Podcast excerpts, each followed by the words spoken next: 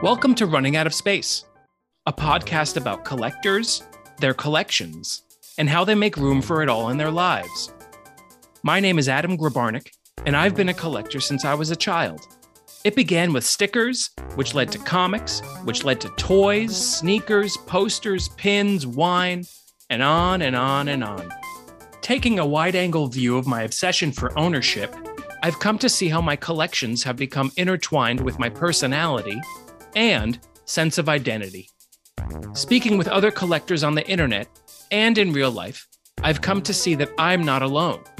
The Running Out of Space podcast is a celebration of the spirit that unites all collectors.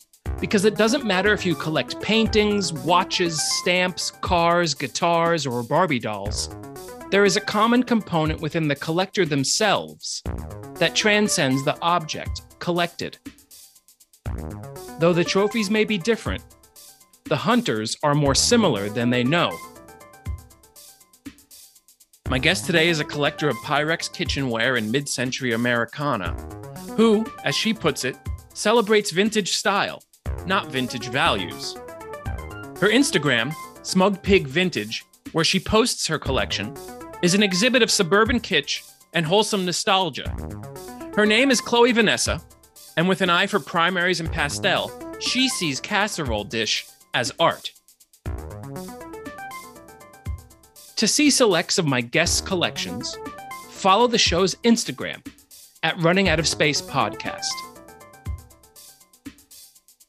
Welcome to the show, Chloe Vanessa. What era is this? Do you focus on any particular decade? Honestly, no. I kind of just I'm a very um how could I put it? Maybe bohemian collector in that I just collect the things that speak to me. Mm-hmm. Uh there's no particular um you know like I don't discriminate era. Uh, a lot of my collection is probably predominantly between the 50s and early 70s, but I mean I have I've been a collector my whole life, so I still have um, a couple of collections from when I was a kid. Like I still have all my My Little Ponies, so those are the 80s and early 90s. Mm-hmm. Um, and I have a lot of like uh, random oddities. I actually I have a number of things that I don't even post to my um, Instagram. So like I've got you know a lot of weird oddities and stuff like that too. So I have um, like a turn of the century last rites uh, kit, and I've got um, um, a death mask from the turn of the 20th century. I've got all kinds of random stuff. So it really is just, you know, what speaks to me. You have a maudlin edge, huh? You like some yeah, yeah, the, dark macabre yeah. Stuff? There's like all of the really rainbowy stuff is the uh-huh. stuff that uh makes it to Instagram typically, but um, it's also the stuff that's like out. I mean, I started the Instagram page um uh it was late uh like fall of 2020 uh-huh. and uh-huh. um i was just you know as most of us were very depressed uh had a ton of anxiety due to the pandemic and lots of other things and mm-hmm. i was a full-time student in the beginning of the pandemic juggling multiple part-time jobs and just like really doing a lot of like death scrolling online and just like eh, just eh, super bummed out all the time. I mean, I was basically just in my house doing nothing but reading the news and freaking out. And yeah. so that's not I, a good mix, especially living no. in Connecticut where it can get dismal part of the year, right? Yeah, yeah, yeah. And so it was actually, I think it was August of 2020. It was August or so, September of 2020 that I um, started my um, Instagram uh, specifically for vintage stuff. I was like, you know what? I, I'm spending a lot of um, time on Instagram just focusing on like um, social justice is- issues and, and just being really stressed out a lot. How about I stop the doom scrolling and I will start an Instagram page that is just about, you know, like Pyrex and the vintage stuff that I like. And I will only follow other vintage accounts and so my my feed will be like less aggressive right so right you got to watch um, out for that stuff because you, you can yeah. gradually fall into a reality tunnel based on what you're looking at online and you can only see that as the world around you now the world around we're going definitely going through a moment in time Yeah. but there is it's okay to have outlets. It's okay to find happiness and meaning and fulfillment where you can as long as it's I don't even want to put rules on it, but if it's positive and it makes you feel good and it makes you your outlook on life better, I think that's fantastic. absolutely. And i mean i mean i you know i think it's very important for uh, people to be aware of what's going on in the world. And simultaneously i really i'm not sure that evolutionarily the human brain was meant to have the capacity to consume uh sorrows outside of our own you know um Mhm. a- immediate uh social circle or, imme- or our immediate you know um community. Yeah, and, and having this like constant barrage online of um you know things that are happening in other regions of the of our country or even you know around the world like i think it's important to be informed and simultaneously you definitely have have to have this for your own mental and emotional health. There has to be like a cutoff or a um, delineation of like okay i'm done for the day. And like Yeah. i was not doing that for the vast majority of the beginning of 2020 and um, I mean, I still find myself, you know, slipping down that rabbit hole every once in a while, but like uh, that was the impetus for this um, social media was all right. Well, I'm just gonna do, you know, um, a feed full of bright, happy, rainbowy things, and you know. So yeah, that was that. so well, first, did it help? Uh yeah, I would say that it did. Um I mean, you know, the world's still pretty screwed up. So Yeah. uh, you know, it's still a real big bummer being a human these days, but yeah, Right. yeah, I would say it helped a little bit. Yeah, for sure. Do you think there's something to um, the fact that you're kind of looking to the past? Um well, you know, it's interesting. Um I think so. Uh but I I have well, I have this hashtag that I I mean I have it up on my um profile um like in the little blurb about me in my profile and then I also put it on every single um post that I that I do which is um vintage style not vintage values. Yeah, I saw that. I- I, And- was- I wanted to get to that. Yeah, that's that's really important to me. I mean, wait, can I swear? I have the mouth of a trucker, so I Yeah, just want to make sure. course, okay, please. okay, all right, Yeah. all right, cool. Yeah. So I just want I want to you know go off. No, I, you're good. I was a professional tattooer for 10 years and now I, I tend bar. I, I have other jobs where I have to keep it chill, but in social settings, I, I tend to ha- uh, let things slip.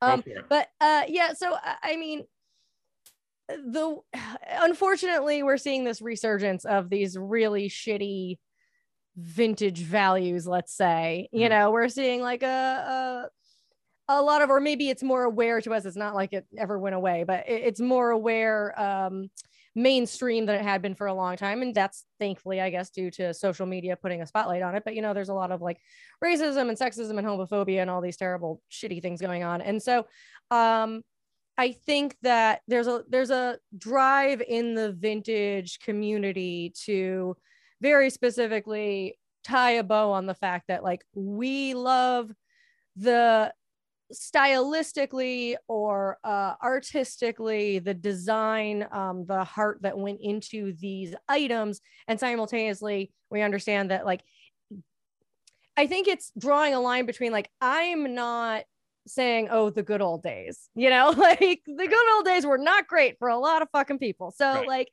i like that's the important line that I feel like I'm drawing with that vintage style and that vintage values. I love the way these things look. I think they're gorgeous. I think that in modern design, whether it be clothing or household items or um, toys or um, advertising, like there's such a cheapening in modern design. And there was just something so absolutely gorgeous about all of those different things in like the 30s through 70s in particular like just uh, like the advertising of like the 30s 40s 50s gorgeous you know? Um but like i'm not pining to i i'm not one of those people who would ever say oh i was born in the wrong era. Like shit's fucked up right now but i don't want to live in the 50s Right. like it was worse then Yes, right. so yeah so that's that's definitely you know i think for me Um, so uh, I mentioned that uh, I was a professional tattooer for 10 years and um, I I have this tendency to look at everything and anything man-made through the eyes of um, what was the person thinking, feeling when they designed it. Uh-huh. And so every object is a work of art. Some of them suck, but every single object is some uh-huh. kind of work of art because somebody had to design it, whether they were thinking of it artistically or not. And and I do feel as though there was a lot more heart or thought put into the designs of you know bygone eras than there are now. It's almost um, like a craftsmanship know, you, thing, right? Like yeah, absolutely. Not so mass produced. Now there's mm-hmm. huge factories pumping this stuff out, and you know there were definitely factories back then, but there it's the quantities were smaller, the hands on it there were probably fewer. I mean, I could be you know talking out of school here, but that's the impression that I get. The level of craftsmanship, like even like signage, was more it had more of a hand feel because it probably was printed by hand and illustrated by hand first and there were a lot few obviously computers have a lot to do with it but there was there was uh, uh, the volume was a lot less and the um, the numbers of uh, I guess hands that it went through were actually it went through more hands as opposed to automation. Maybe that has something to do with it. I'm not mm. sure. Yeah, yeah, perhaps. Yeah, that there was um, more human input maybe than there is now. Or also, too, I do feel as though, and I'm going to sound like such an old man saying this, but like things back then were built to last. Uh-huh. Whereas so much about everything made today is a combination of how can we make this as cheaply as possible to uh, boost profit margins and simultaneously like planned obsolescence. Yeah.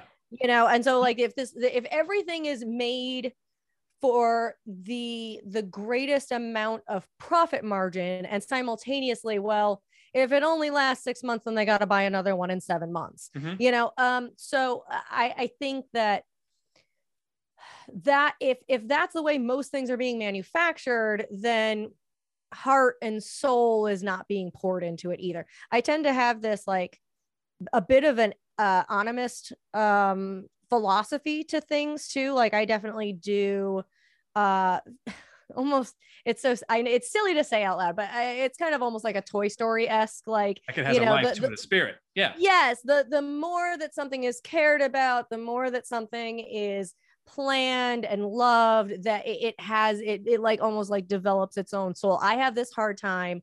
So um on um on these make it onto my instagram a lot. I, I tend to um uh collect a lot of like um vintage uh stuffed animals and squeak toys and stuff like that. And, and i think that there's a an anthropomorphizing of you know things with a face in particular. Um mm-hmm. like i have a i have a hard time if something is like particularly adorable leaving it behind at the flea market or you know like there was um my husband and I went to the Elephant's Trunk Flea Market, um, which is a big flea market here in Connecticut. And um, we went on my birthday last month and uh, we were walking around and I got a really cool piece of Pyrex that's pretty rare and I got it for a, a good price. And um, I got another piece of Pyrex and, and then I got this, it's like, it's a mohair tiger and you uh, turn its tail counterclockwise and um uh it it's a music like a little music box cool. and it's like full of stuff um like sawdust and i mean there were other toys there that you know i walked by but this was in a booth that was nothing but furniture and then this random little it's like this big and I, I just, he was five bucks. And I was like, yeah, he's coming home. And my husband just like shook his head and he's like, yeah, I kind of figured. like, I can't, I can't leave the idiot tiger. He's got to come with us. So what strikes me about your collection too is the condition of these things. I have seen a lot of these kind of, um, I, am just going to throw like a, like a, a, blanket term, like Kewpie doll style toys mm-hmm. or these vintage style dolls I've seen a lot of those before, but every time I've seen them in thrift stores, they're mangled, they're matted, they're in horrible condition. You have been able to find these things in pretty good, if not pristine condition. How? what's your criteria like is it is it just the the is it just kind of the community in connecticut there's a lot of collectors there maybe that kept that stuff or how do you how, how have you tracked this stuff down because i haven't seen stuff like this in this sort of condition um, well, thank you, firstly. Um, but I, I think it's probably a number of factors. So, you know, first of all, I, I mean, I'm um, I'm 37 now. I've been collecting my whole life, and I, when I was younger, uh, I would kind of just like collect like everything that spoke to me would come home with me, and um, very toys. Yeah, yeah, toys like you know all the things that, and, and so um i would have much more of the like you know missing arms and i definitely do have some things still there like missing arms or you know there's an eye gone or whatever but like mm-hmm. um uh yeah i have sort of tried to narrow my field first of all uh, uh as a collector over the years because you know to speak to the name of your podcast I, I am i i i'm not running out of space i have run out of space yeah um we uh we have a very small cottage um, and we're actually in the process of like trying to overhaul the house and uh, to make it more livable because our, our plan was to uh, to buy a house this year but the housing market is an absolute nightmare. So um, that has to be put off. And so you know we're trying to make my husband's a collector too in a very different way. So we're trying to make the house work a little bit better and actually i'm in the middle of um, uh, planning a, uh, a, flea market that's going to be this coming sunday so um, i'm hoping to get rid of a bunch of stuff on sunday but yeah so I, I, think you know just the fact that i've sort of narrowed my field of vision of what i collect um, I, i'm more um, uh, you know picky, more choosy um, on the things that I buy. But then also too, yeah, I would say regionally, um, you know, New England is sort of known for you know old people, and so I, I, guess I don't know. That's my my view of New England is there's a lot of older people here. Are the consignment shops really good out there? Yeah, they're pretty good. I mean, the thrift stores are pretty good. Um, estate sales are pretty good. Um, everything has dried up a little bit throughout the pandemic because there's a lot more people out of uh-huh. work and decided to move to you know secondhand selling and stuff like that. So it's a little yeah. bit harder as a collector. But um, yeah, I think that uh, also too, I've found that in other parts of the uh, country, uh, things are either not as old just because those areas of the country were colonized later than okay. New England. Okay. Um, you know, New, New England tends to have a lot of much older stuff. Yeah. And then um, I think, you know, especially in like the South, I've heard a lot of people say that uh, like a lot of things don't last as long just because of like the the weather, like the humidity. Yes. So um, you know, it's definitely I think that that's probably part of it too. Yeah, I've just become pickier as I've gotten older. Um, because I don't have any space left. So, yeah. I, you know, I even, yeah, even even with Pyrex, I mean, I it used to be any any piece that was within my budget, which my budget has grown a little bit for Pyrex just because the Pyrex market has, just like with everything throughout the pandemic, um, you know, Pyrex collecting um, has really taken off. And so there are pieces that were well under a hundred dollars or within the hundred dollar range um, for uh, Pyrex pre-pandemic that are now like pushing hundreds, if not thousands of dollars. Can you, um, can we enter that zone right now? Can I go yeah, into the Pyrex zone? Absolutely. So I had no idea that this culture existed, but it makes total sense because there are so many variations. There are so many sizes, there are so many color patterns, and just so much delight. Like just looking at some Pyrex dishes, you're probably thinking of the dishes that would come out or served in those.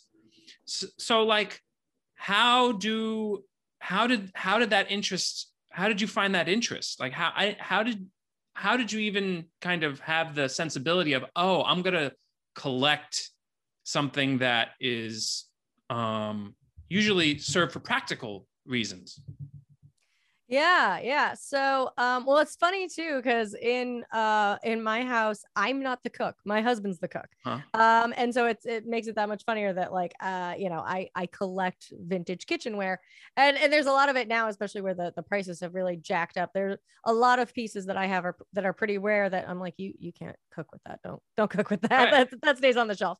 Um, so uh when I was a kid um my um mom had uh okay so uh, yeah that's in frame okay so this set right here Uh-huh. uh this this set right here uh is called the primary set even though green's not a primary color but um yeah so this is called the primary set uh the this shape uh the the mixing bowl shapes without the handles those are the 400s that was like the the series like the Huh. serial number on the base of the the um bowl and so it's uh 404 403 402 and 401 and the blue 401s um my mom had four of those.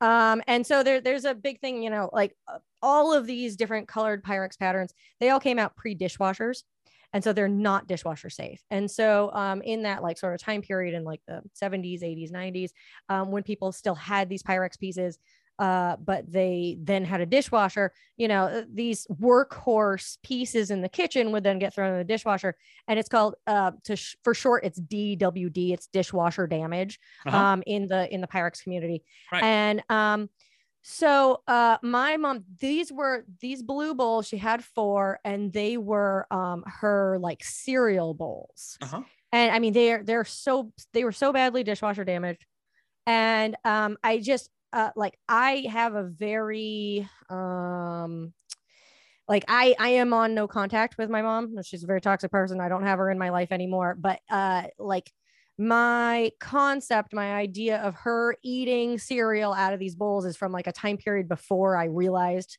how toxic she was and that i didn't want her in my life. And so i was very young. And um, my parents had gotten divorced uh, when i was 10 and then um, back in uh, my my father has now passed away he passed away in 2017 but back in 2015 um, he had been diagnosed with dementia and so i had to go down to florida and move him into a nursing home and so it was very traumatic and um, uh, going um, through his house and you know getting everything out and at that point i had Pyrex was on my radar and I had a couple of pieces in the house, about probably for a few years at that point, but I wasn't a hardcore collector yet. And um, I I don't think I even really knew what they were. They were just kind of sitting hanging out um, that had been handed down to me from other random people throughout the years. And then I found these blue bowls that had been my mom's cereal bowls, but they were in my dad's cabinets.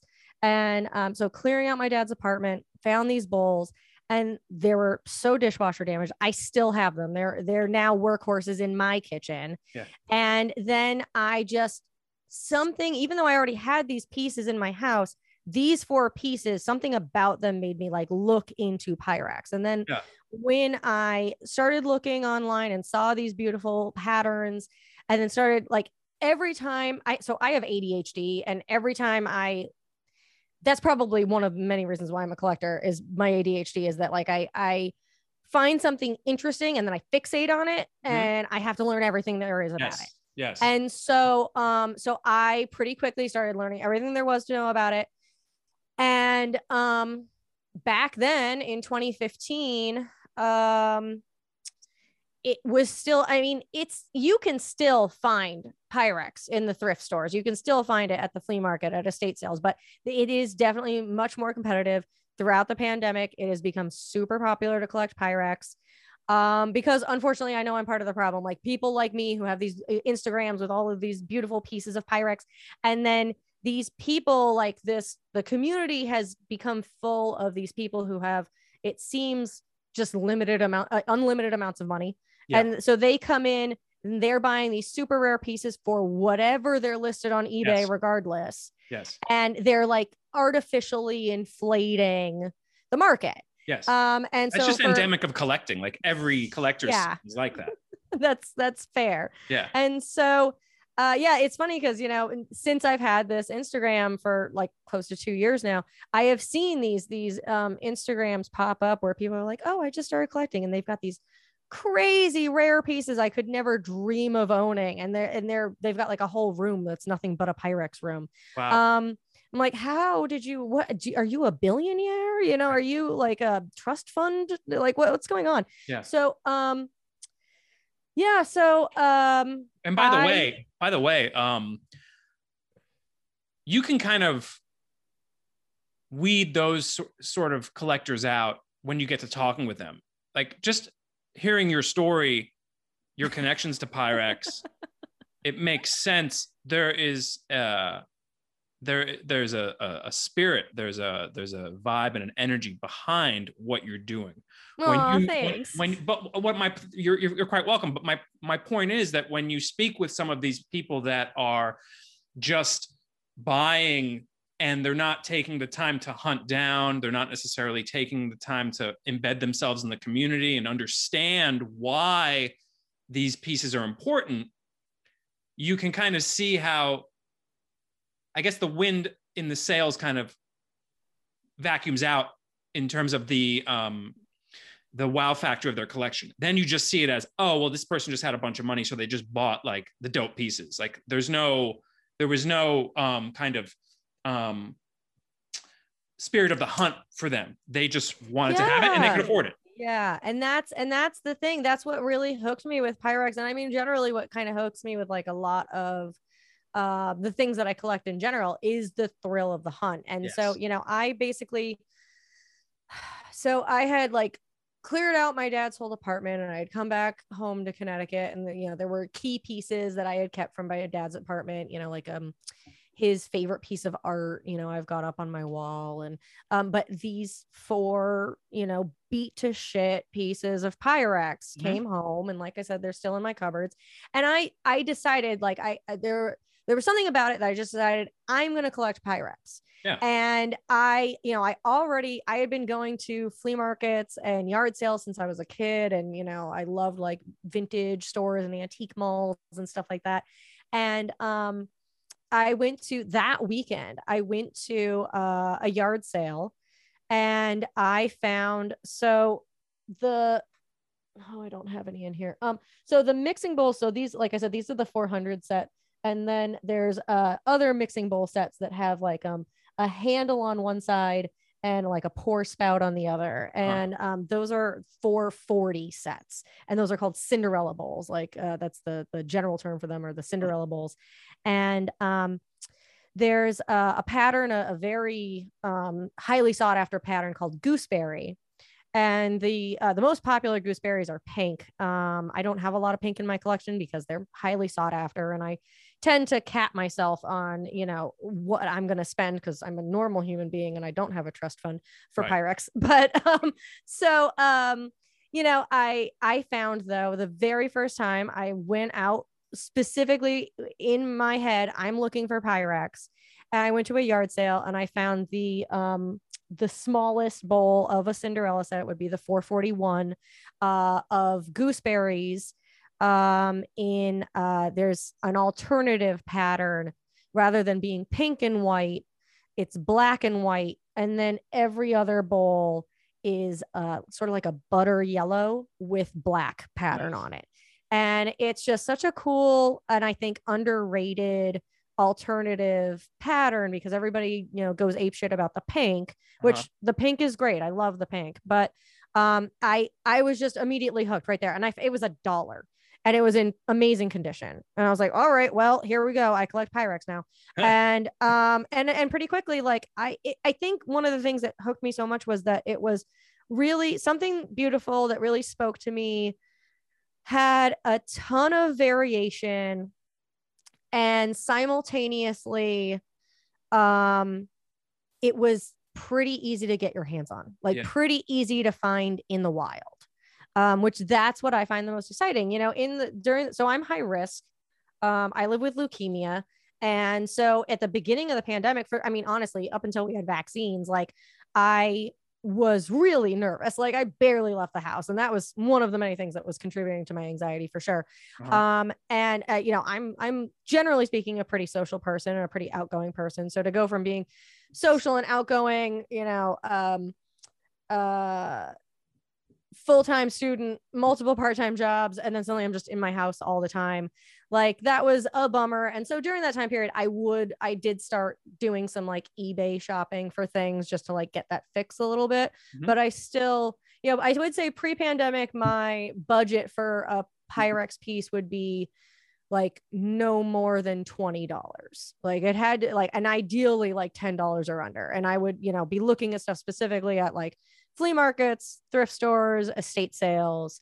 And then now, you know, since the, the, um, prices have gone up so much, uh, now my, my budget is more like, all right, between 20 and $50. And I'm being more discerning Yeah. about the pieces that I find. Whereas before I would just, you know, take in all of like it was like a Pyrex orphanage. I'd just take in all of the pieces I found, no matter what. And I'm like, all right, I already have that. I don't need that. You know, I'll let I'll leave that for somebody else. And I I will take only the pieces that I find exciting. Yeah, I mean, I'll tell you what, just looking behind you, the shelf appeal is astonishing.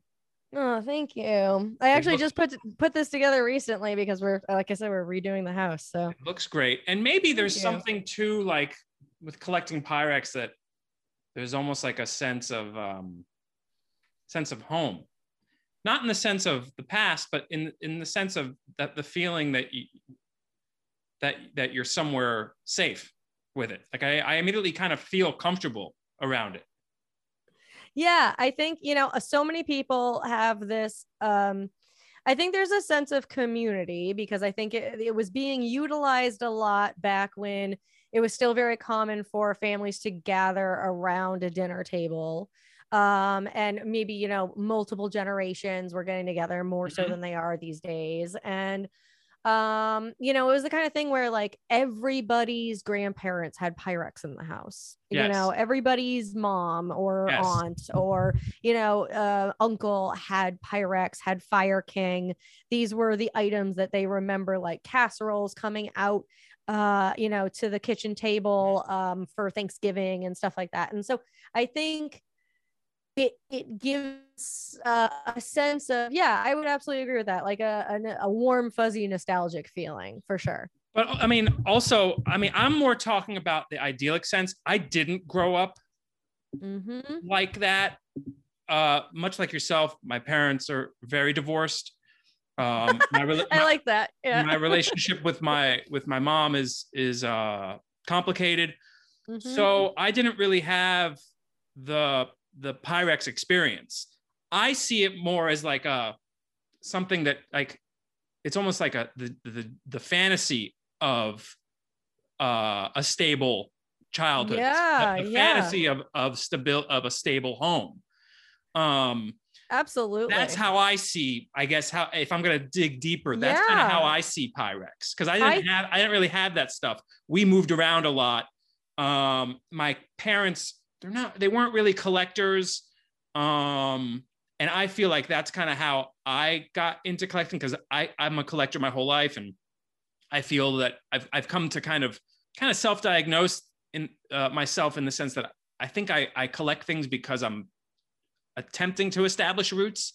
I Mhm, want to I mhm. want to burden myself with things that I have to take to you know what if I move I, I, I subconsciously want to burden myself to, um, with things so that I have I have a responsibility to take them somewhere. I'm firmly rooted, um, and I uh, it's it's almost like uh, something a, permanence that I'm self-imposing on myself. yeah absolutely That's kind of how I see yeah. collecting. You know, no i think that's i think you really uh hit on something for sure there i um so yeah so my when growing up it was just me and my mom and my dad and that was it. I had no extended family. Oh i have a cat trying to get my attention. All right i know. Go away. Um so um yeah i it was just me my mom and my dad and that was it and we moved around a lot. Um, when my parents got divorced when i was um 10 we had lived in like nine different places all over florida. I grew up in florida oh, where And, from? Where from? um, so we moved around a lot when I was really little. Um, outside of Miami, we lived in Old Homestead for a little while. Uh-huh. Um, Before Andrew? uh, yes, before Andrew. When um Andrew hit, I was in um Delray Beach. Were you born in Florida? Uh, no. So I was actually, I was TMI, but I was conceived in Florida and then born in Denver, Colorado. Okay. Uh, and then my parents moved back to Florida. I Mm. lived in, I lived in, uh, it was, so I was born in 1985, uh, at the height of satanic panic. Yep. And, um, there was like this rumor going around that could not possibly be true but my um my mom i remember my mom telling me this when i was a kid the reason why they left colorado was supposedly that the child disappearance rate in colorado was one a day and i'm like well Right. there'd be no children left like how Right. how on earth so um and then they uh so my parents um before I was born, they um uh were dog breeders. Actually, they bred show dogs, and um then they stopped when they um, when I was born. But uh, they had this um uh, farm outside of Denver, Colorado, and um and supposedly when they moved into the farm, they like there was a little shed on the property that had like little animal bones and satanic designs on the floor, and I'm like, I think that's probably bullshit or was some kid screwing around. like Right, either right. way, Yeah. you know. But it's funny that your parents moved you to Florida to evade child kidnapping when at the time, like the most famous child kidnapping in the nation, Adam Walsh, happened in Florida. Mhm. So yeah, yep. that that's that's kind of that's funny. it, it is you know very much so because um there there are a lot of different things not to you know deviate too far from you know collecting in general but uh, like one of the many things that i have um you know an interest in not so much collecting wise but more just like an interest in consuming information on is true crime Uh-huh. and a lot of that definitely comes from um, being exposed to a number of different crazy things when I was really young. And, you know, Yes. uh, like Adam Walsh for sure yeah. uh, was a big one. And then, um, you know, this isn't a true crime podcast, so I won't go too far into it. But um, when I was little, we lived in we lived in a lot of different um, like condominium complexes, Uh-huh. and um, we lived in a condominium complex where we um, shared walls with this this guy and his wife and their baby, and uh, he and his baby would like hang out on the lawn. And um, you know, uh, I and I was probably six or seven, and um, I and you know some of the other neighborhood kids would come around and like sit with him, and the baby and stuff. And uh, then one day we came home and our like shared parking lot was full of cops and it turned out that he turned himself in he had been killing sex workers when his like wife and child would go visit her parents and like Wow. and, and my dad you know my dad was one of these people with like no filter he would just tell me he'd be, be like oh yeah well turned out you know like Yes. i'm like seven or whatever and i'm like what happened Yeah. and he was dumping their bodies in our shared dumpster that we've dumped our trash in like wow. and he probably would have never gotten caught you know because what the lesser dead you know the, Yeah. they were sex workers and so um like he probably would have never gotten caught if he, he oh he had a guilty conscience and he you know Uh-huh. uh turned himself in and so yeah i that's yeah they moved from colorado Yeah, to right. southern florida Homestead, yeah, the swamp. Yeah. Now, Yeah. um, it makes perfect sense why you would collect last rites and death masks. Like if guys all come full circle, I get it. There's Yeah, just that yeah, for exposure when you're exposed to that sort of thing. It it it leaves an imprint. And yeah it might not necessarily, you know, it's not uh, an imprint necessarily where it is.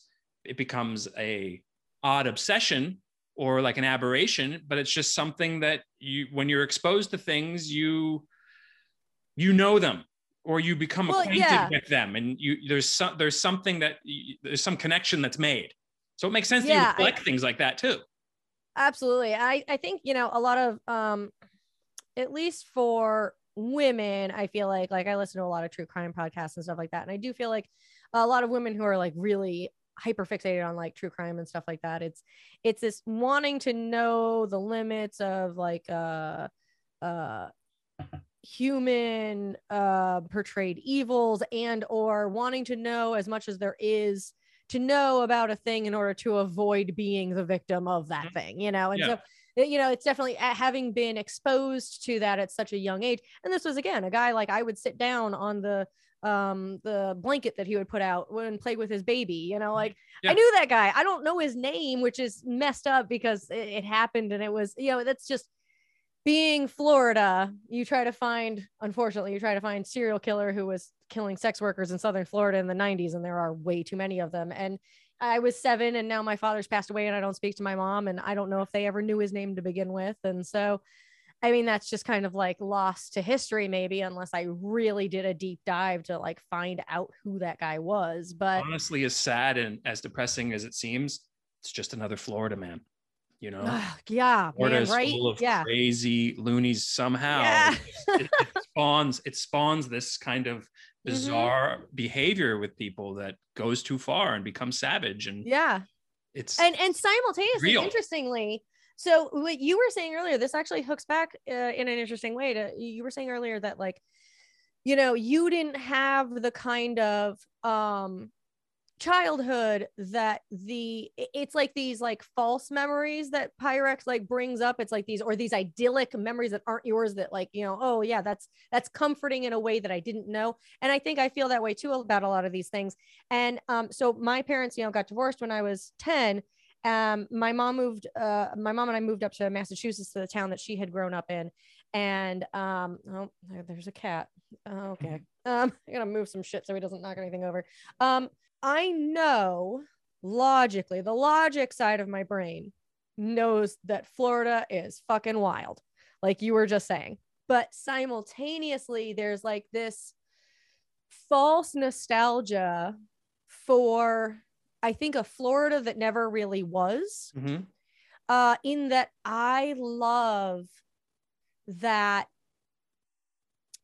uh i think it was a, a lot of like travel and a lot of like um you know tourism things that that were put out about florida the idyllic like the flamingos and the, like there aren't Sure. flamingos in florida and except in very very small areas in like the keys and shit Yes, like sure there's mostly there aren't hibiscus flowers in Florida unless they were planted there and they're maintained. Like Florida is a gross mosquito filled swamp. Like Florida is not a paradise. And yet there's these I mean I've got, you know, it's out of frame but uh so I you know I I, I like the the pendant pennants and stuff like so I've got um you know pennants from um a lot of like travel places and I've got like a Daytona Beach one up there um that has like you know people um uh hang gliding and like it's all these really bright colors and there's a flamingo and some hibiscuses and Mhm. it, it's this very idyllic view of Florida of I, I think of Florida that doesn't really exist and never did. right And I love that shit. Yes, Like I love oranges and like oh like I'm I'm not huge on Disney in general, but like I like the orange bird. Like I think the orange bird is so cute. And that harkens back to that like that 1950 style of advertisement too. yeah And so that like ties in as well. Yes. florida is uh it's best viewed through a souvenir Yes, absolutely. Right? Absolutely. and there's a dearth of them there's like it's just endless souvenirs it's Yeah. almost a way to track the history of florida california is a little like that florida is very specific in the sense of souvenirs you can Yeah. really track the history of, of of the state through them because they i mean now they're just cheap and like mass produced but like you know there, Like there is definitely Yeah. a vibe I, I can imagine your daytona pennant you know yeah, yeah. Yeah, absolutely. Yeah. And, and I've got another one, like a little St. Augustine one, although that one's a little more morbid. It's a, a little one, and there's like an alligator on it. It says man eater underneath. it just said St. Augustine, Florida. I'm like, I don't know if anybody ever got eaten by an alligator in St. Augustine, but right you know, They're like that's the Civil War reenactment spot, right? That's St. Augustine. I heard actually St. Yeah, Augustine they've got has that- blown up, like in a good Um, way. yeah, they've got like that um uh that Spanish fortress right there on Mhm. the coast. Yeah, that's um very north uh eastern coast of Florida. If somebody that you just met asked you how to describe your collection, what would you what would you say? How would how do you how do you kind of encompass this? How what's the vibe or what is kind of the aesthetic? I would say probably eclectic mid-century pop culture. Yeah. I think maybe or um hmm, maybe that's not quite right because I mean I do have like a lot of you know the like toys and I mean I've got you know like we were saying before there's a lot of stuff that doesn't make it to the the Instagram grid like I've got you know like some Star Trek toys and um you know um I have a huge Star Wars collection but that's definitely not mid-century now we're talking 70s 80s but um yeah it's uh it's so tough um I'm not sure that I could put a label on it Yeah. you know because i i have this this um idealistic i uh, you know this this idea in my head of what i would like our future house to be when we finally hopefully next year buy a house Mhm. of you know like the the very mid-century Pyrex Fire King kitchen and then mm. like the you know like Danish mid-century modern living room and I my ideal would be I would absolutely love to have a basement rec room where I could put all of my like 80s 70s 80s 90s like horror and sci-fi and Mhm. you know like all of our uh, like i i've got i still have my atari from when i was a kid and my nes and my snes i've got like a pretty big video game again these are collections that like don't even make it onto the grid You don't stop. um Everything for you, right? You What's that? anything anything that you're interested in, you dive right into, don't you? yeah i mean i again i've been it's being having adhd it's like a i i go through like phases but Mhm. then i i tend to i don't it's not so much I get over phase because I don't want to get rid of any of that stuff and I still enjoy it. It's just that like that's not the thing that is like currently taking up space in the front of my Yes. brain. You Uh, have to you know, prioritize. so, like, yeah. yeah, yeah, exactly. So, you it. know, I've got like I haven't, you know, I have a, a decent sized comic book collection. I haven't actively collected comics in um, a few years now, but um, you know, I've got some CGC stuff. I've got um a lot of um I really like dinosaurs. I you know, for me Jurassic Park came out when I was 8. So like Jurassic Park was like my version of Star Wars. Like that was, Huh? you know, I went and saw it in the uh, the drive-in with my mom. So even pre Jurassic Park though, like I had tons of like, you know,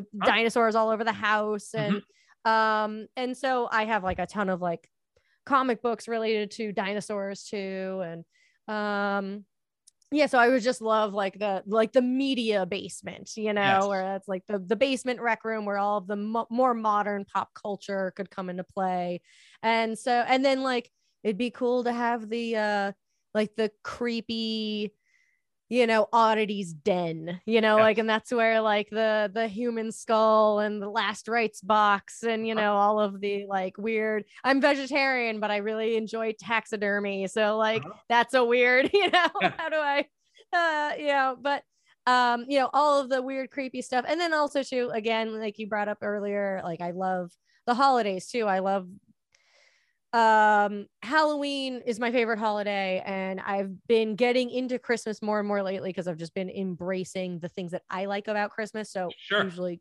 creepier christmas like the Creepy Christmas unsettling christmas That's a good like, hashtag. yeah yeah so you know like i i love the like so one big thing that i'm really into lately is like the um the stuffed rubber face santas Mhm. from like the 50s that are Yes. Really fucking unsettling and they usually i'm a i'm a huge sucker for like the 1940s 1950s like max fleischer style like pie cut eyes like Uh-huh. anything with like a ah, like the Yes. eyes looking off to the side uh it kills me i love it so much so like a lot of those um actually both halloween and uh christmas items have that kind of like look to them where they're just very creepy Yeah. and uh yeah and that's that's my ideal is you know having the so a lot of the halloween stuff though stays up like all year round like i've got a couple of just off camera i've got a couple of um the like paper pulp jack-o'-lanterns and Uh-huh. there's a rubber face devil over there and Do you collect any of those um those like uh costumes that we we I'm a little older than you, but I remember the costumes with like the rubber band and like it was just a smock. Do you collect any of those? i have a couple I those go for a lot of money. I've actually looked Yeah. on eBay. They, they like if you can find a mint in box, yeah they go for yeah they go for a good chunk of change. yeah oh god why am i blanking on his name cooper There's a name. his last name's cooper Yes. Oh what the fuck is The worst. The rubber band would snap and Yep. And, and I always love too that it was like inexplicably instead of the smock being the character's outfit, it Right. would be then a picture of the character. Like, why would I be the character and then I'm wearing a picture of myself too? That makes no sense. Yeah. Yeah, I love that. I love that. Yeah, I I don't have um I don't really get into those because again, that's like that's in that territory of they take up a lot of space and they're fragile yes. and i like i know that that's just like a, a wormhole that i don't want to go down because of the lack of space And the boxes were paper. Like you can't store stack Mhm. those. Like they'll be crushed. Mhm. And then it's Yes. the point. and and the masks you know what i'm gonna i'm gonna go grab i got two masks i don't have Cool. full but i've got two masks i'll go grab really Cool. quick so this is a uh, leopard. awesome. But like look like it's so fragile like Yeah. the the plastic is just like very you know Mhm. uh split all around the edges I Yeah. mean the the um the rubber band is long since gone Yep. and then I've got a Huckleberry Hound Great. you know and again ones. Yeah the plastic is just like eh, they're just so fragile everything about them is fragile i mean the the smock you know they get to the point where they're brittle Yes. and the cardboard's brittle and the plastic They're is literally brittle. rotten. They rot those things. Yeah. Yes. yeah for sure so i mean it's it's the kind of thing where um oh i uh, so i'm sure i mean you you interview all kinds of people you know collecting all kinds of things and i, I remember um watching this uh uh documentary one time on, on sneaker collectors and like these sneaker collectors where uh in you know i think they were in south america and so it was very uh humid and and their collections that are worth so much money are just literally rotting They crumble. And, like, Yes. that's there's so much anxiety in that for me like i i do kind of keep that in mind too when i i have a hard time with ephemera i love ephemera um because again i'm i'm a big sucker for like stylistically design wise those like vintage advertisements like i'm a big sucker for like a good uh like for instance like Christmas light boxes. That's another thing that I have tried really hard to not get into. There are so many people on like Instagram and stuff that like have these massive collections of like the the string light boxes of Christmas uh, and like they've got these gorgeous uh graphics on them. And it's like I, I can't start collecting cardboard boxes, like old ass cardboard boxes. yes. Um, I currently, I actually have a stack right now of um, vintage board games that I'm like, I gotta get these out of my life. Like, Yeah. I can't, I, I can't. I've got a, a operation from 1965, and I'm like, that's so cool. I gotta get it out of here. Like, I can't.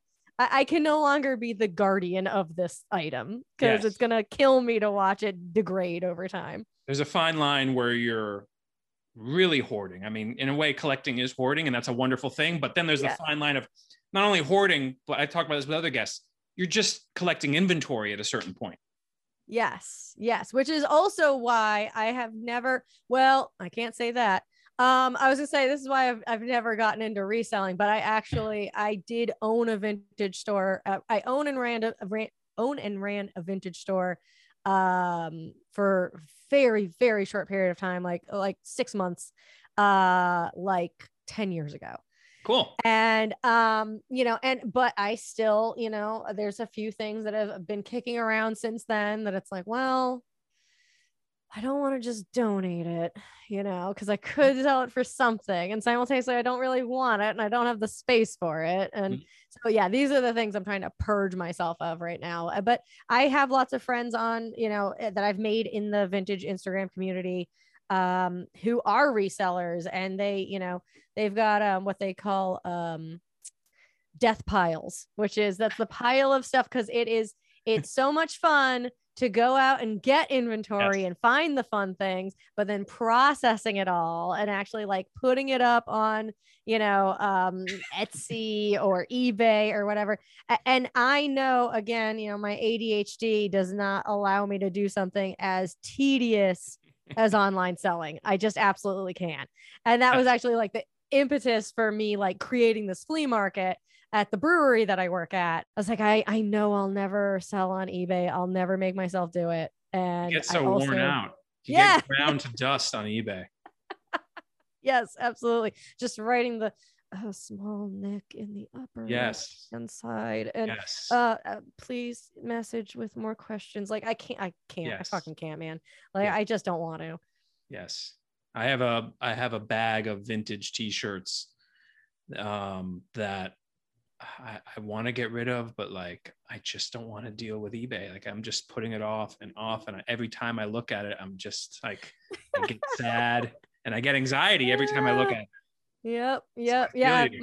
My uh my husband is a collector in a very different way than me, which you know uh, just adds to the whole thing. I mean, we have we have a storage unit, you know, um, because he, uh, so he's a, a professional in the the um, beer industry. Um, Awesome. He was he's one of the founding brewers of the brewery that I I work at um Nice. periodically, and um.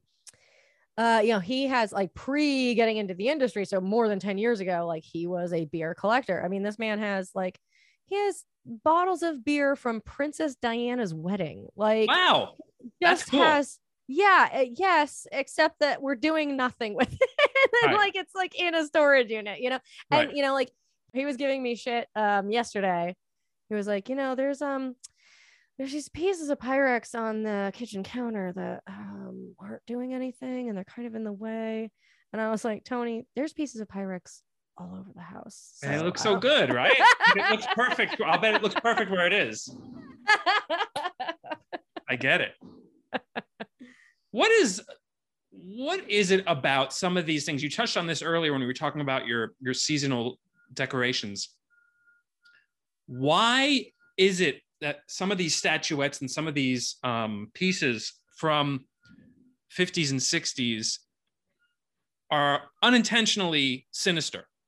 Why do we look why do we look at them now and they look creepy like like it's it, it, there's definitely a twin peaks um and blue velvet quality oh yeah, to, yeah. to the stuff but it why but but but how did they not see that when they were designing it is kind of what i'm pointing towards like Yes. why Yes. why like it's almost like was there a pocket of like a few years where they were completely oblivious to emotion because like anytime outside of that pocket that those were made people look at it and like that's fucking creepy Yes. what is it about that stuff like Well- I, I I've, I've i've been struggling for years to try to kind of pinpoint that like it's so repressed and and creepy like how Yeah.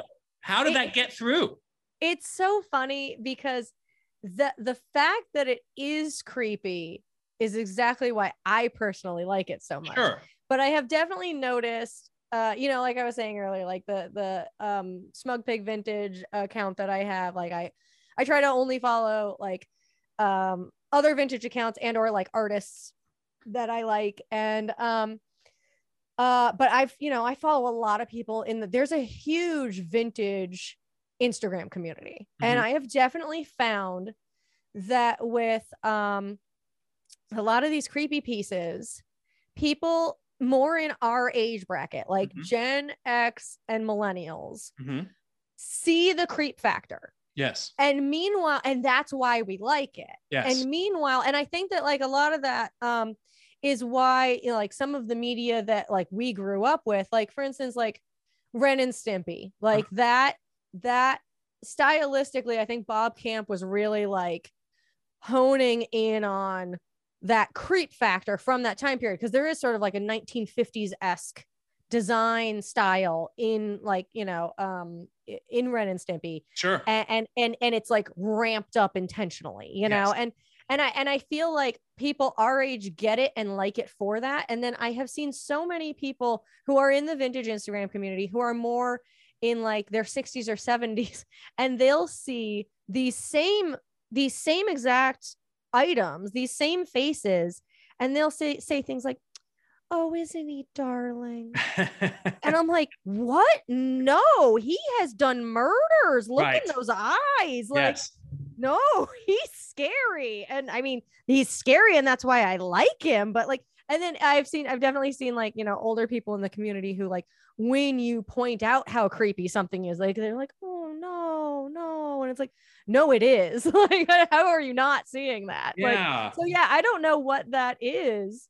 Uh, if those, and I wonder too, if the designers saw it uh or not you know i maybe Yeah. the designer saw it and you know we're intentionally like fucking with the public in some way right uh you know um like the sistine chapel you know like all Yeah. the fuck Yeah. yous in the sistine chapel like that kind of a thing like i i wonder if that was an intentional seeing what they could get away with sort of a thing uh-huh um but yeah uh, that is so accurate that so many things from uh, very much so like i would say like, like the 40s 50s and 60s have just these really terrifying faces uh, and that's sort of a running theme uh, particularly with the holiday stuff i mean with halloween it makes sense with but with the christmas stuff there's some really unsettling christmas Yes. It's like a Material. for- like a forced joy. And by the by the sense that it's like forced is what makes it oppressive and kind of just macabre and and uh I said sinister before that pretty much nails it, but it's it's Yeah. uh twisted. Like it's not it's it's an illusion of joy, which is so scary to me. Yeah, for sure. Yeah, I wish uh, you know, we we recently went to our storage unit and so uh all of the Christmas stuff finally made it to the storage unit. I wish I wish uh I had left a, a Santa or two here. I'd love the Santas are my favorite and probably the creepiest, and some of them are really big. They're like Yes. um like a two and a half foot tall stuffed Santa, but they've got rubber or um composite faces, Uh-huh. and they are just really horrific. And I absolutely love them. Um, I I actually um my uh there's a running joke that I'm not allowed to go on eBay when I've been drinking. You know, like I said, like I generally speaking try to find these things like in the wild, but this was I I think it was yeah, it was summer of oh, it might have been last summer. I was online in like July, like something like June or July, and I had been drink I had been, you know, I was like two scotches deep and uh just like scrolling through eBay Dangerous. and found a oh god, so dangerous. Dangerous terrain. apparently, yeah. apparently it's dangerous because I ended up buying a lot Uh-huh. of uh I think in total 11 creepy Santas. And there were like there were some that were only like uh like you know six or like 10 inches Huh? tall, but like the vast majority of them were like two feet tall. And so the box was like two and a half, it was like a two and a half foot cube, you Same know, seller? like when it came. Same just- seller. Uh oh yeah, yeah, yeah. It was a lot. It was one lot. Oh, cool. Yep. Yeah, one lot of Santas. And um and I mean I got it, you know, like generally speaking, one of those guys in the Christmas season could sell for easily like a hundred dollars. Yeah. And I got 11 of them, including I think it was like seven really big ones for I think it was like 80 bucks or something like that, including Wow. shipping. That's cool. And nice so- score. Yeah, I was psyched, but my husband was like, What did you bring into our house? Like, what is this? And then error like I did you bring to our doorstep? uh, yeah, exactly. And like I like set them all up so they were all in like a big pile on the end of the couch. And they were like they were like right like I had to set him up like the the couch is like up against a wall. And so they were like on the arm of the couch, kind of like facing towards the couch, but it was like the side of the couch that my husband always sits on, and they would like fall onto him. And he was like, You gotta get these fucking Santas out of here. Are you into gnomes? Isn't that a weird question? Have you Um, been asked this? Uh, it- that sounded so weird coming out of my mouth. I've never said that. Are you in? You know what I'm talking about? Like the garden gnomes? Have you gotten into that area yet? No, I haven't, which is interesting because I was very into David the Gnome, the Huh. cartoon. The uh, yeah, okay, so David the Gnome was a Canadian cartoon. Uh, it, there's literally only I think like one or maybe two seasons, um, and it um, it ran on Nickelodeon like fucking like midday or something, Huh. um, in the very early '90s, and I have found that people like so i was born in 85 and I, I have found that people just slightly older than me and people just slightly younger than me have Uh-huh. no idea what david the gnome is Yeah. but people like within like a three year span Uh-huh. like you know either a year younger than me a year older than me like we all know what david the gnome is and it was basically this like look he looked exactly like a lawn gnome he had like a little um uh blue like uh tunicate and like Uh-huh. a big red hat and he was friends with a fox in the forest and he had like a little dumpling of a wife and like and it was Seen just a guy? He looks like yeah, a gnome. Yeah, Yeah. yeah, exactly. Yes. And it was just a very like heartwarming cartoon about like this gnome helping woodland animals. Mhm. And I remember it so distinctly from my childhood, loving that TV show. Yeah. And yeah, no, have not gotten into the gnomes. No. Probably better off. Yeah, yeah. And one more thing. I don't need Right. one more thing to start collecting. What um are you currently looking for? Is there anything that you're on the hunt for right now? Um, no. Uh no, again, I try to I mean there's so many things that like I see and I really like and you know, uh, but I find that if if if there's something in particular that I really want, then I will end up talking myself into buying it. Usually I'll still find a deal, in comparison to what like the typical rates are, but it will be more than what I would generally be willing to pay for an item. Yeah. So I I try to corral myself to, you know, okay, you're you're only buying things that like speak to you um when you uh you know bump into them in the wild. So like for instance, um uh, on my birthday, I mentioned before that my husband and I went to the Elephant's Trunk flea market, and um, I didn't have anything in particular in mind, but um, just generally, you know, Pyrex. If there was a piece of Pyrex that I really, you know, liked, and so I saw. Um, uh, so this here, uh, so this would be so this is a mixing bowl. Uh, that would be in the same kind of line as these ones back here. So this is a, a 400 series. So this is a 403. So um, this is called the rainbow set. Um, and the, the rainbow set came in a few different colors. So there was, funny enough, it didn't come in like a rainbow pattern either like this. There was no rainbow like this. Oh, Nor okay. were like the stripes in a real rainbow. It was just like kind of like nicknamed rainbow. So Yeah. Um there it came in um like a yellow, like a pale yellow. Um, and it came in like a tan color and it came in like a blue kind of color. And so um the pink is the rarest and for whatever reason i think maybe because they were used more often the bigger bowls than the little bowls little uh bigger bowls of any set tend to be harder to find because probably a lot of them got broken Yeah. um or probably dishwasher damaged you know Right. So um so for whatever reason the rainbow sets didn't come in the full four they stopped with the the uh 403 so there's no What? four there's no 404 in any of the rainbow sets and so Okay. this is the biggest of the pink ones so the pink ones are the rarest the hardest to find for rainbow and and the the 403 is the hardest to find of the pink ones and, and you have one. That's that's it yeah right there. and so yeah i i so we were walking around uh the elephant's trunk and i'd been really you know um i had already seen a, a bunch of pyrex that i was in my price range and i was like no no i don't need that. It's all right. We're good. And then i saw this from like across the aisle and just like beelined right for it. And these are currently going like you know like i was saying earlier like the the pyrex prices are just absolutely outrageous these days. And so if you were to go on ebay and look at the recently sold uh, for this piece there uh, it's not rare enough that you know i mean i've i found like six that were recently sold between april and may Mhm. um but they're all in the like $250 price range Uh-huh. for the one for the one bowl What are Um, bills- what do they retail like a brand new one? Are they aren't they 250 anyway? Or, or, or well yeah yeah in like in the in the 50s yeah for sure when they were new ones. released what well are so new ones?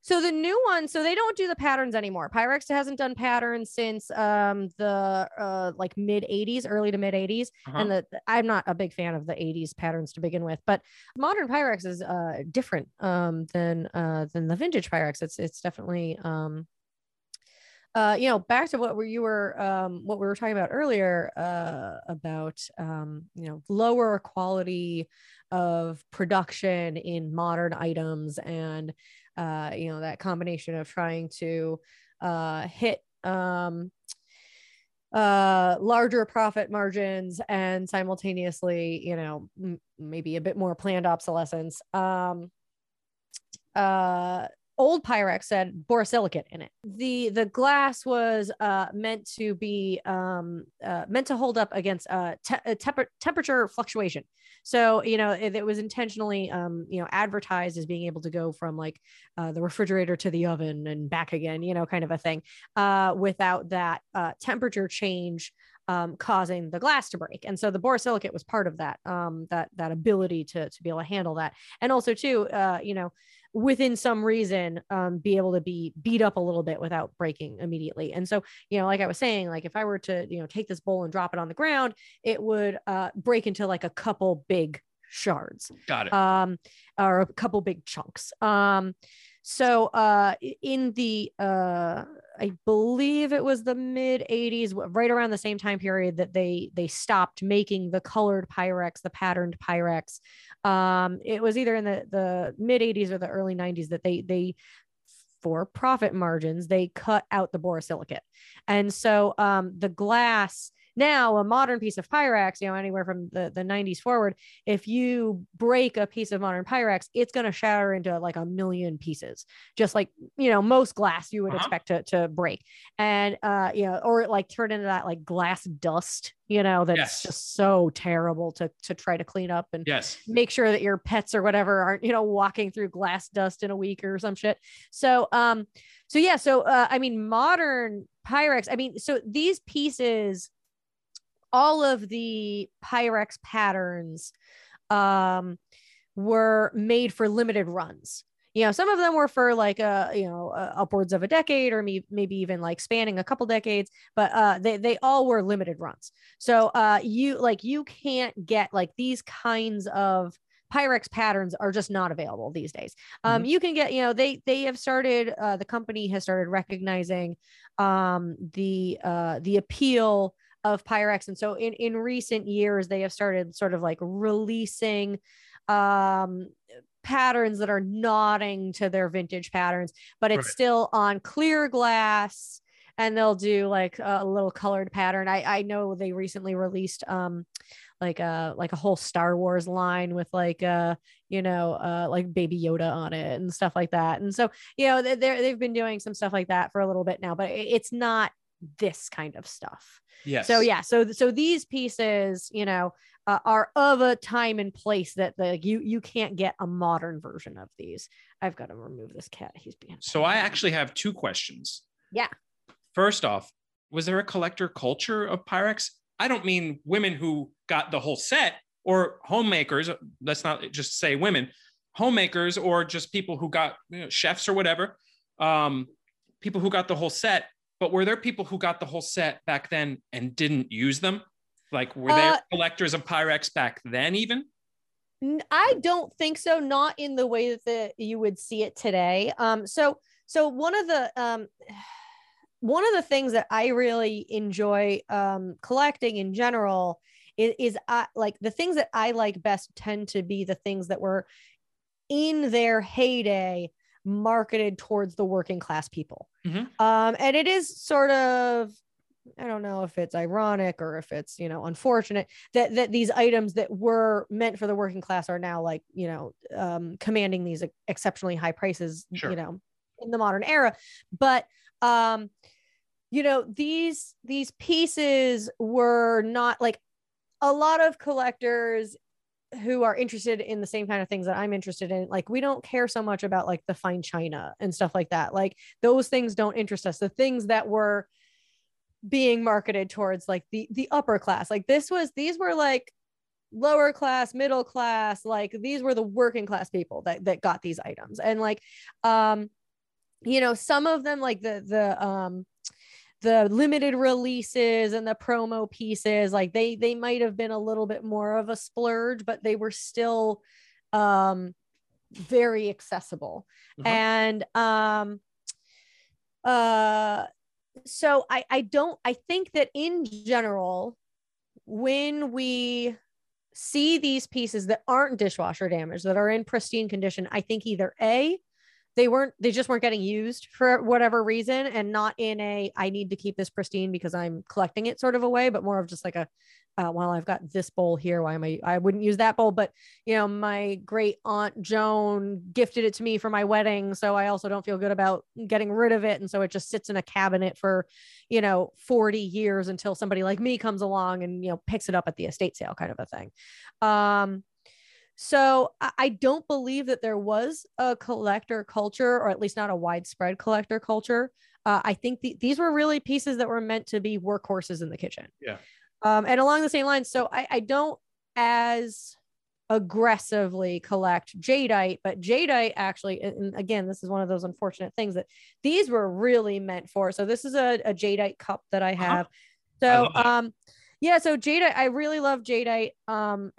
Martha Stewart, unfortunately, made like blew up the jadeite scene back in like I think like 2000 or 2001. She did like a whole spread on oh, her jadeite collection, oh. which is quite large, and yeah, um, and she has since like started producing jadeite with her name on it, like modern jadeite. But like, yeah, jadeite has become barely touchable um, these days. Um, but uh these were originally so um are you familiar at all with like milk glass um so milk glass so if you go into uh like basically any thrift store you can find milk glass it, it it's like opaque white frequently like vases you like you'll see like um uh it's called hobnail but when like a, a vase has like lots of little like circles on it like little Yes. bumps all Yes. over it Yes. and it's white and it's opaque white and it's clearly from like the 40s Yes. that is milk glass Oh, okay. so um, these were lit- jadeite was originally started um, in the Great Depression, specifically marketed towards the working class, and it was it was meant to be a way to kind of like try to cheer people up a little bit. What they what they were doing was um they they would uh make uh the batches of milk glass, but um they would take um uh, green glass bottles, like recycle green glass bottles, like uh, like beer bottles and stuff like that.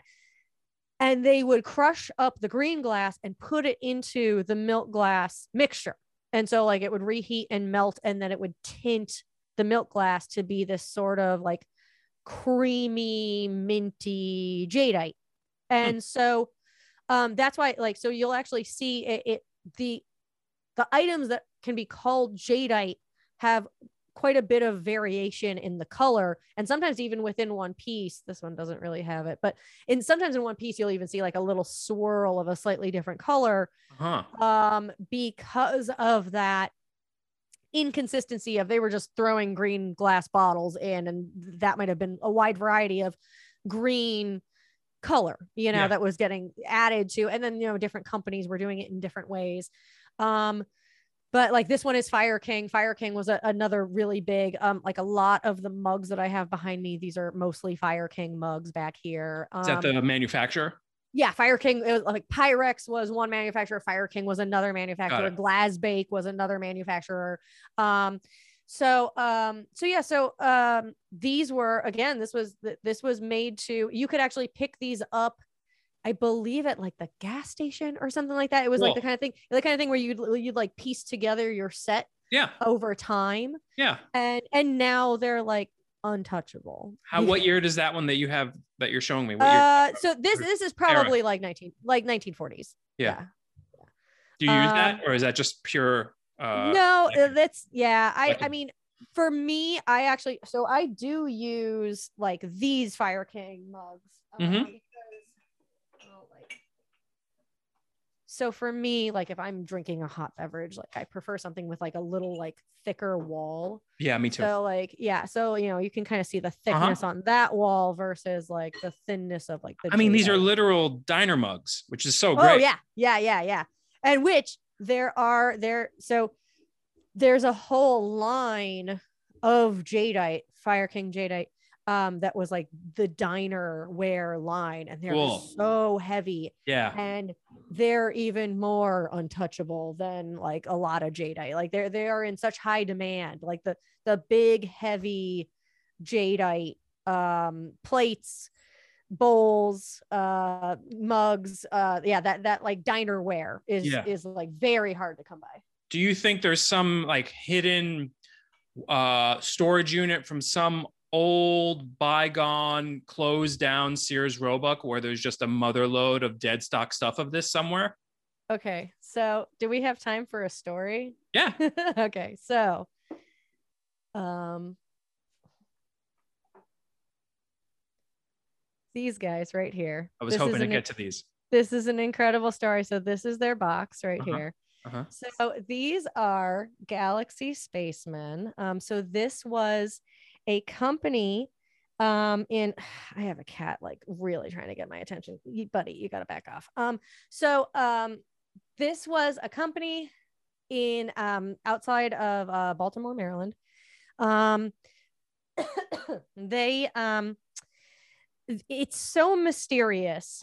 Nobody really knows exactly what happened. So basically so I, I these came up on my radar probably about five years ago i started seeing them here and there in like you know random like pinterest boards of vintage stuff or whatever like you know before i started my instagram account i had a personal instagram account and there were a number of um, vintage accounts I followed on that. Um, so like I'd see, you know, just random here and there, and I could find them on eBay. And usually when I found them on eBay, it was like, so this set, this box, you could get the box. It holds 12 bottles, and I would see it, it would be like a hundred bucks. I was like, all right, well, one day I will snag one of those boxes. It was relatively frequently I could find like one box on eBay, and, and that was it. And um, and I was like, well, one day, you know, when we have space, when we when we buy a bigger house and I have more room to actually display something like that, um, I I, I will buy a box. And the story behind these is that um, they were this company was way ahead of their time. The company was called Space Foods Company. And their idea was basically SodaStream. It was at home Oh, soda yes. making. Mhm. So this was these these bottles, which also too, when I used to see them online, I thought they were like maybe about two thirds of the size Yeah. of what they turned out to be. Like they're these are so huge. This is like as big as my head. Like Right. they're, they're just so big. And um, so these would be filled with various soda syrup, Gross. and then you would be making soda at home. Those syrups And- must have been so gnarly. Yuck. So here's the thing they never got made. Oh, So the company, so the the boxes are marked 1953, which you know the the um the atomic age, the space age was like oh, it was like right on the cusp. Like they were so ahead of their time in so many different ways. Like you know, at home soda making, like shit, what, what's that? That's only like 10, 15 years old. Like we haven't Right, been doing that that right. long right. and and you know they were on the very cusp the very beginning like imagine you know if uh, I mean, we went to the moon in 69 like imagine if this had come out in like 65 like the, the- they might Yeah. have done immensely well Yes. um you know but this was 1953 and these i mean these bottles are so goddamn gorgeous so there's so there's uh, a, a whole Roy G. Biv of hold on, yeah, there, there's the bottle. Oh, right wow. Yeah, of all the so different flavors, naturally, yeah, of yeah. course. Well, so that's Artificially, the interesting yes. thing is that they're actually like every color it does not necessarily have their own individual flavor. So the um so the dark blue was grape, the light blue, the dark red, and the ever elusive black. I do not have a black bottle, but Uh-huh. those were all raspberry. Uh huh. The yellow and the green were both uh lemon lime. The red was cherry and the orange was orange. Yeah. But they so they've got like, you know, a bunch of different colors and then like fewer flavors than they have colors. And then like so each one of the the bottles so this guy's the the dark blue guy is the asteroid commander but then there's going to be you know a different so the dark or the light blue is the space navigator Uh huh. and and they've got like different every guy's got a different logo and i mean he's got his hand on his hip over here Oh, and it's molded. Wow, that's and he's cool. got a oh yeah and he's got you know a, a ray gun at his side but then on this side he's actually holding the ray gun cool. and he's got a jetpack on his back like the amount of detail in these guys is absolutely incredible Yeah. and so um so yeah so they they had this incredible idea way ahead of their time. Um they had this incredible packaging. The the box is amazing. Like the the box art is Yeah. so gorgeous and unique. And they went under uh, from what everybody can tell because there's just n- no paper trail. From what everybody can tell they went under before they ever made and put out any product into the world.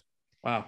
And then inexplicably, their warehouse remained filled with these bottles. So this was 53, remained filled with these bottles until the warehouse was sold in, I believe it was 77 Uh huh. it was 75 or 77 and and the person who who um uh bought the warehouse didn't know these bottles were in there and then i don't know what he was doing with the warehouse that then he didn't clear them out or move them in some way but then they just continued to sit in the warehouse And um, you know, every once in a while, a box would make it out into the world, and that's why I started seeing them a little bit here and there. Like ab- about five years ago was when I started to like get them on my radar. And then it was actually in um, the very beginning of this year. Um, so Joe Retro is the um, the Instagram page. Um, Joe Retro, she um, is a uh, um, vintage store uh, it, down in the Baltimore, Maryland um, area, Mhm. and um, and she um, linked up with the that gentleman who bought the warehouse in the 70s his grandson uh now is the uh the owner of that warehouse and she has started like getting little waves of them and selling them out to the vintage community.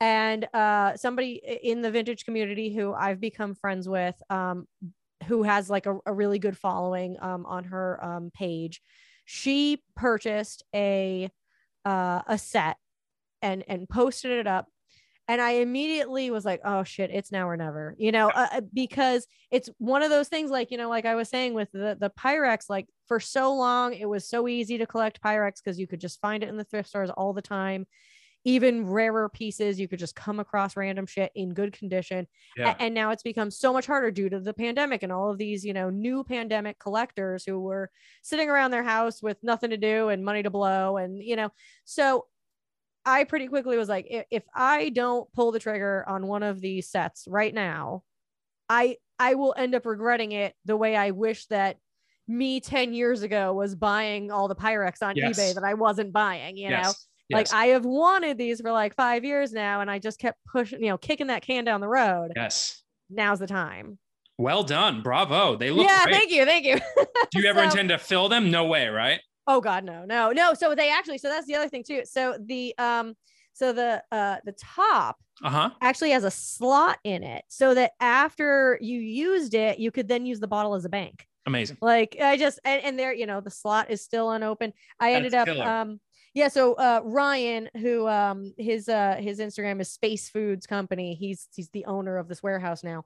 Um and he found um the so there was actually like an ingredients sticker and like a like how to make the syrup sticker that would go right here and Uh-huh. they never even got put on the bottles like he ended up finding relatively recently like within the past couple of months uh he found like a, a number of like sacks of them and Like then uncut now, sheets of stickers. no they're not uncut they are cut and they've got they're like glued but it's the kind of glue that you'd have to wet you know to Sure. apply Oh yeah, yeah, yeah. and um and so yeah i've i've seen some people now purchase those and actually apply them to their bottles i'm oh, like oh, I, I would never do that. I know right yeah i i bought i bought a stack of stickers and they just kind of hang out with the spacemen so yeah, Yeah. so but that's so that's i don't know if there's a warehouse somewhere sitting full of jadeite There's got to be but- somewhere. man this is such an intriguing story to me Yes. like it is it like i've become obsessed with these because the it's just so mysterious and i mean like there are so many things collectible items from like you know the earlier like turn of the 20th century or beyond that that like well you know record keeping was shoddy or Yeah. whatever this is 1953 what the fuck happened Incredible. what happened to these Yes. people Right. like why didn't it work? Like the only thing i can come up with is they must have been the worst business people ever. Because like I- mean they had such a good idea. The packaging is incredible. The the like the box is incredible. The idea was so ahead of its time that they were like again right at the cusp of like sci-fi and the space age and the atomic age. And like they could have and should have been we should have all grown up knowing what this was. Totally. And instead we're all just finding out this year Yeah. like what is that that's Yeah. that's insane We're on an alternate timeline where that doesn't exist. The other timeline where that exists, it's the utopia. yeah oh man yeah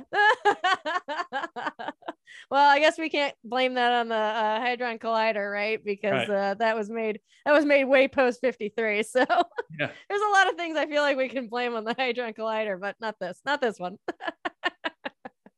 So the other question I had was in modern day, are there like when uh, when Pyrex drops like a new collection, like new 20 for 2022, do they sell out immediately?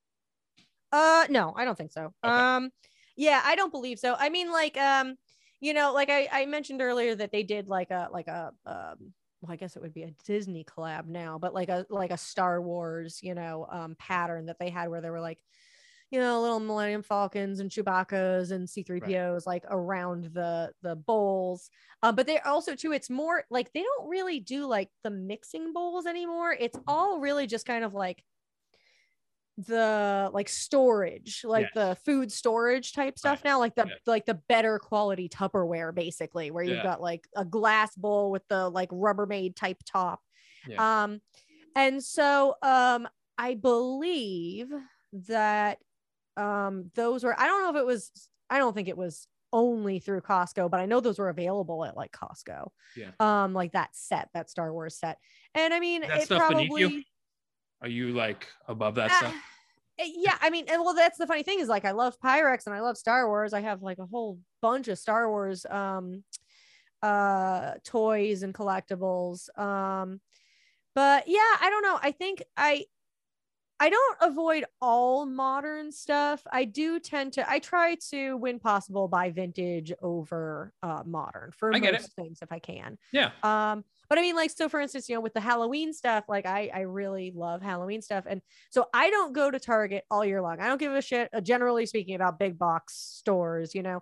Um and uh and sometimes Target has some really good Halloween stuff. So yes, then like in like August I'll get like wind of what like the like Target Halloween line looks like. And then mm-hmm. I'll start like stalking my local Targets trying to like so this last Halloween they had this incredible blow mold that was like this really cute skeleton. Um I, am a sucker for blow molds, and this was like this really cute skeleton, kind of doing like he had like a Max Fleischer kind of vibe about it yeah. with like the pie cut eyes, and he had like a little bow tie, and he was in front of this like snot green like um uh uh headstone. And and he was just really fantastic. And then there was like another one that was this really cute sort of casper-esque again very max fleischer um uh ghost mm-hmm. that um that you know had like a little bow tie and stuff too. And so like i i got both of those guys. Um so yeah like i i will but again it's like if it's if it's new and it has like a vintage flair and it speaks to me then i'll pick up some new stuff. But generally speaking you know uh, also too i'm just trying to be like a little more eco minded and it's more like well i'm you know buying these older things rather than feeding into like the perpetual machine of you know uh end stage capitalism and and also to like maybe keeping some of these older pieces where I'm not necessarily buying them off of eBay and I'm not paying top dollar. I'm, you know, going into thrift stores and going into estate sales and stuff.